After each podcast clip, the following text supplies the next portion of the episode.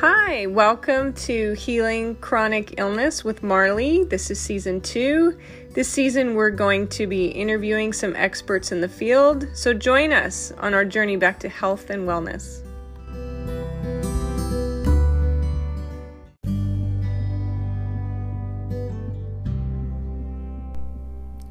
Hey, friends, Marley here. How is my tribe doing?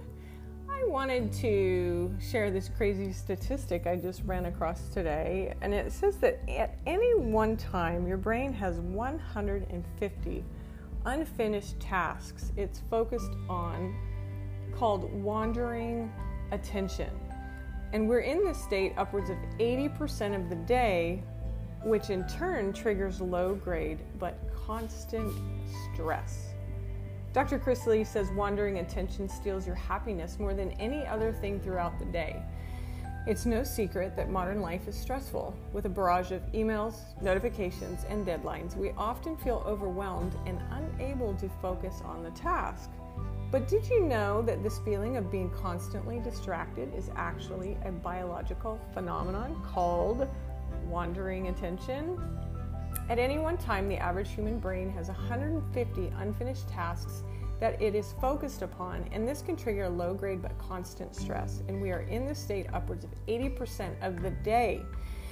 So, and I have a major issue with this. I didn't know that it actually had a title. So, how can we manage this stress and refocus our wandering attention? Dr. Chris offers great ways here following a few ways to get started. Number one, take regular breaks throughout the day. Our minds need time to rest and recharge, so give yourself permission to step away from your work every once in a while. Yes, unplug. Number two, take up a mindfulness practice. Mindfulness helps to combat stress and refocus our minds. Well, what about you guys out there that are so dysregulated in your focus and your motivation, or brain fog is so heavy duty? What do you do to bring yourself back to the present moment? Yes, meditate if you're able. If you were like me and unable to get to that situation, I invested in a neuroptimal to brain train in a passive way in a very, very relax- relaxing and enjoyable way. So, mindfulness. Number three, get enough sleep.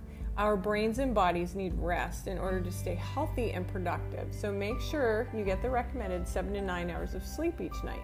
Number four, ooh, exercise. It helps to reduce stress and help improves focus and concentration, and you just feel good. It improves blood flow. It oxygenates the body. The list goes on. Number five, practice journaling. Writing down your thoughts and feelings can help to clear your head and get your wandering attention back on track. Absolutely. Three o'clock in the morning and your brain is swirling with whatever put it out on paper. No kidding. I keep a notepad and pen by my bed, you know, relatively dim light, um, just so that I don't mess up my melatonin production in the middle of the night. Same thing when I get up and go to the bathroom. I don't put on a bright light, it's harder to go back to sleep. But is it worth it to turn a light on and scroll out and scribe out what you need to what's circulating in your head to get out on paper? Yes, because if it's out, then it's not in, swirling around. So, by taking small steps to manage your wandering attention and reduce stress, you can improve your overall well-being and productivity. And we all all can use a good boost of that. So, my friends, hopefully that's helpful to you and you can just be in the moment.